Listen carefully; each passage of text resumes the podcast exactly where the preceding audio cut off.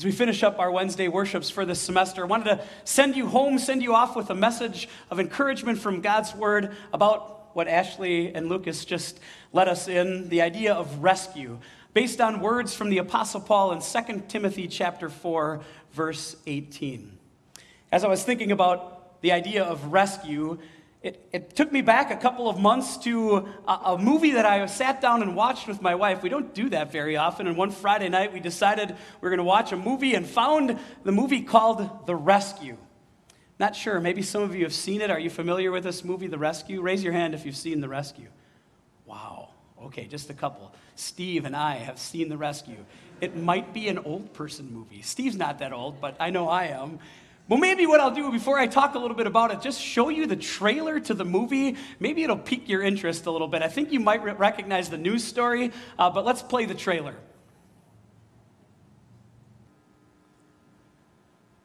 So I've always been one of those people that is drawn into like rescue stories, like true life stuff.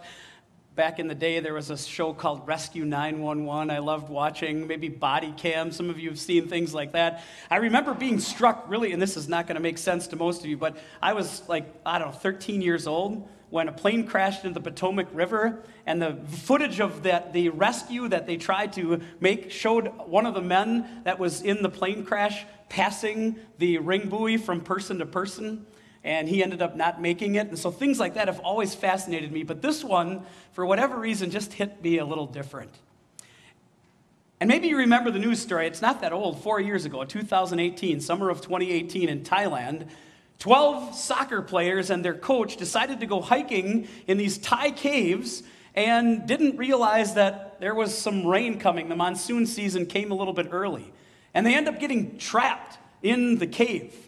And as they kept moving further and further back in the cave to get away from the water, I'm not sure they realized how far from the entrance they actually were. This is a little illustration of what the cave looked like. So you can see the entrance over here. Four kilometers away is where they found them, two and a half miles deep in the cave, with all of these different flooded places all the way through that they had to escape. They pumped water as much as they could, millions and millions of gallons they tried to pump out. They tried to think about digging a shaft down to see if they could rescue them. But they went into the cave on June 23rd, and the divers that they hired after the Navy SEALs from Thailand couldn't get to them, they hired these British divers or had these British divers come in, and it was July 2nd when they found them, nine days. And then it took them another six days to begin the rescue because they couldn't figure out how to do it. What's amazing, and I don't want to spoil the whole movie for you, so in case you feel like watching it later, is how they brought the boys out. They had to bring them through these narrow spots in the water, and they were worried that they were going to panic and not be able to make it through. So they literally sedated them and put masks on them, diving masks on them, and dragged them through these tiny little spots, two and a half miles back to the opening of the cave. The divers were so worried about doing this that they thought, they thought if they got even half the boys out successfully, it would be a victory. But all 13, all 12 players and their coach were brought out safely over a period of three days. One day before more torrential rain came, and they would have been lost forever. It's amazing story, incredible rescue. But maybe as we think about rescues, we sometimes get complacent, maybe a little ho hum about the greatest rescue of all? If that rescue is unbelievable, then what about what God has done for you and me? What about the rescue that didn't take an army of people, all kinds of Navy SEALs and divers, but just one Son of God to come to this world, to pay for your sins and mine, to rescue us from certain destruction, certain death, and give us the gift of eternal life. That's your confidence every single day. It's the confidence the apostle Paul is talking about in this passage from 2 Timothy chapter 4 verse 18. The Lord will rescue me from every evil attack and will bring me safely to his heavenly kingdom. To him be glory forever and ever. Amen. I want to spend just a little bit of time tonight focusing really on, on two aspects of that passage. First of all, the idea of evil attacks and then, secondly, the idea of being rescued and brought safely to our heavenly kingdom. You might know that this is a letter that Paul wrote, the Apostle Paul wrote his second letter to a young pastor named Timothy, who was a pastor in Ephesus. And this time around, Paul's situation is a little bit different than the first letter that he wrote. Paul is back in prison in Rome. Only he's not under house arrest, but literally chained in a cold dungeon. He asks Timothy to bring him a coat when he comes to visit him. And Paul knows, you can just sense from his words that he knows that his life is pretty close to the end. That Maybe he's not getting out of this evil attack. You see, Paul knew what evil attacks were. He had experienced them his entire ministry. In this case, he talks about friends who have deserted him, turned their backs on him, made life difficult for him. And why is he there in prison in Rome? Because he kept preaching the gospel, because he kept telling people about the only rescue. Paul knew evil, he knew what it was all about. But so do we. We know the attacks that come to us too. Attacks from outside where we are frustrated by this life, or maybe we feel alone, suffering, and then, even worse, the attacks from within. We understand exactly what Paul's saying when he wrote to the Romans I know that nothing good lives in me that is in my sinful nature. When we want to do good, it's evil that's right there with us, and the frustration of trying to live the Christian life, knowing our own failures, knowing we need desperately a rescue. That's what the Apostle Paul is pointing us to in this passage. See, the evil attacks have a source, don't they? It goes all the way back to the Garden of Eden when Satan, as a serpent, tripped up Eve and Adam in that garden.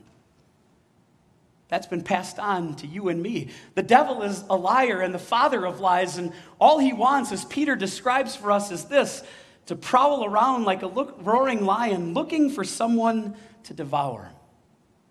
You've ever had a chance to see a big cat eat, devour is a pretty good word, isn't it?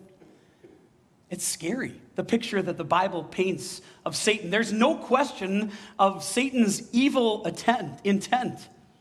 Satan hates us. That's not too strong of a statement. He hates us, but he loses. That's what Paul's trying to assure you and me of tonight. That's what God is assuring us of that Satan is already defeated. In spite of his attempts, he's already been taken care of. That's why Paul could write what he does with such confidence.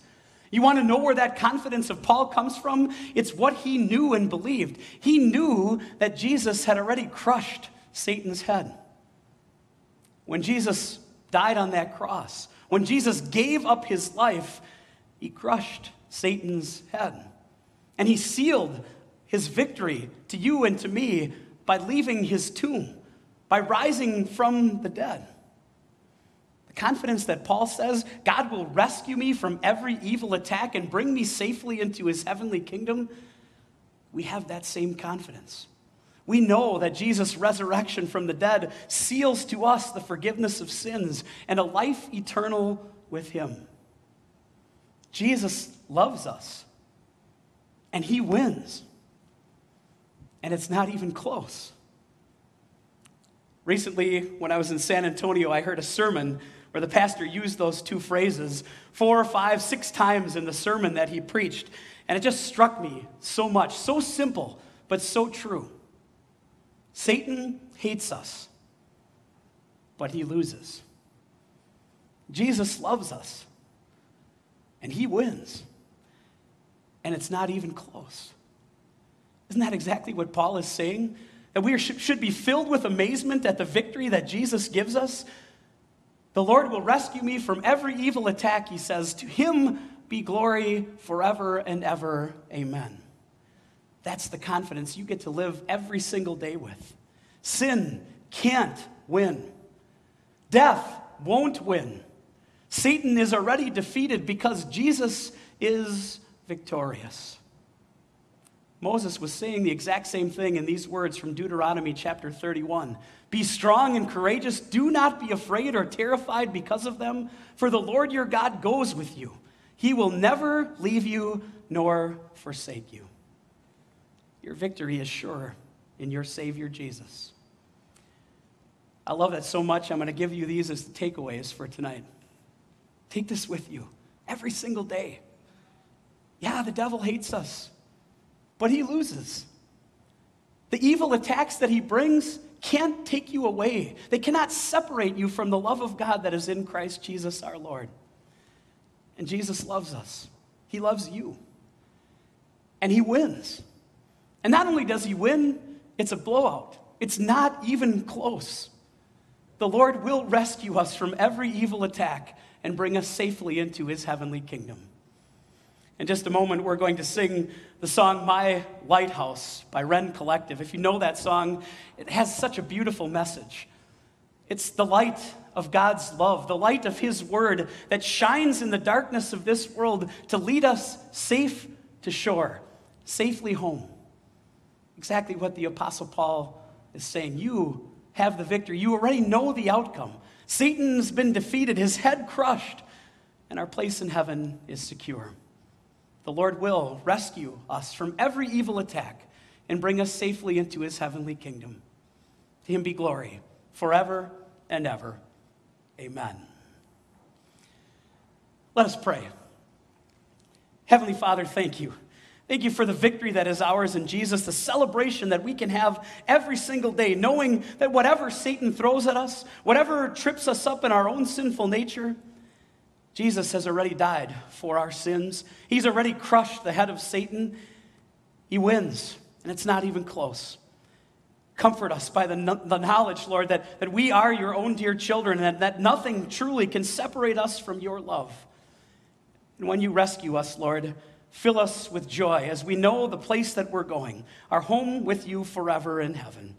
I pray for your blessings on the students who still have tests and, and things to finish up for this semester. Give them uh, the strength to finish strong, Lord. But we also pray for those who are finished already. Uh, pray especially for those graduating this weekend. Uh, continue to watch over them and bless them. Guide them in the life that you give them here, and then let them and all of us experience the victory you have waiting for us, the joy of heaven with you. We pray this all in Jesus' name. Amen. The grace of our Lord Jesus Christ and the love of God and the fellowship of the Holy Spirit be with you all. Amen.